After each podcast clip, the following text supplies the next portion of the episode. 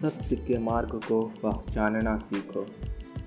कर्म से बचने का प्रयास मत करो। कर्म ही सफलता की ओर ले जाएगा।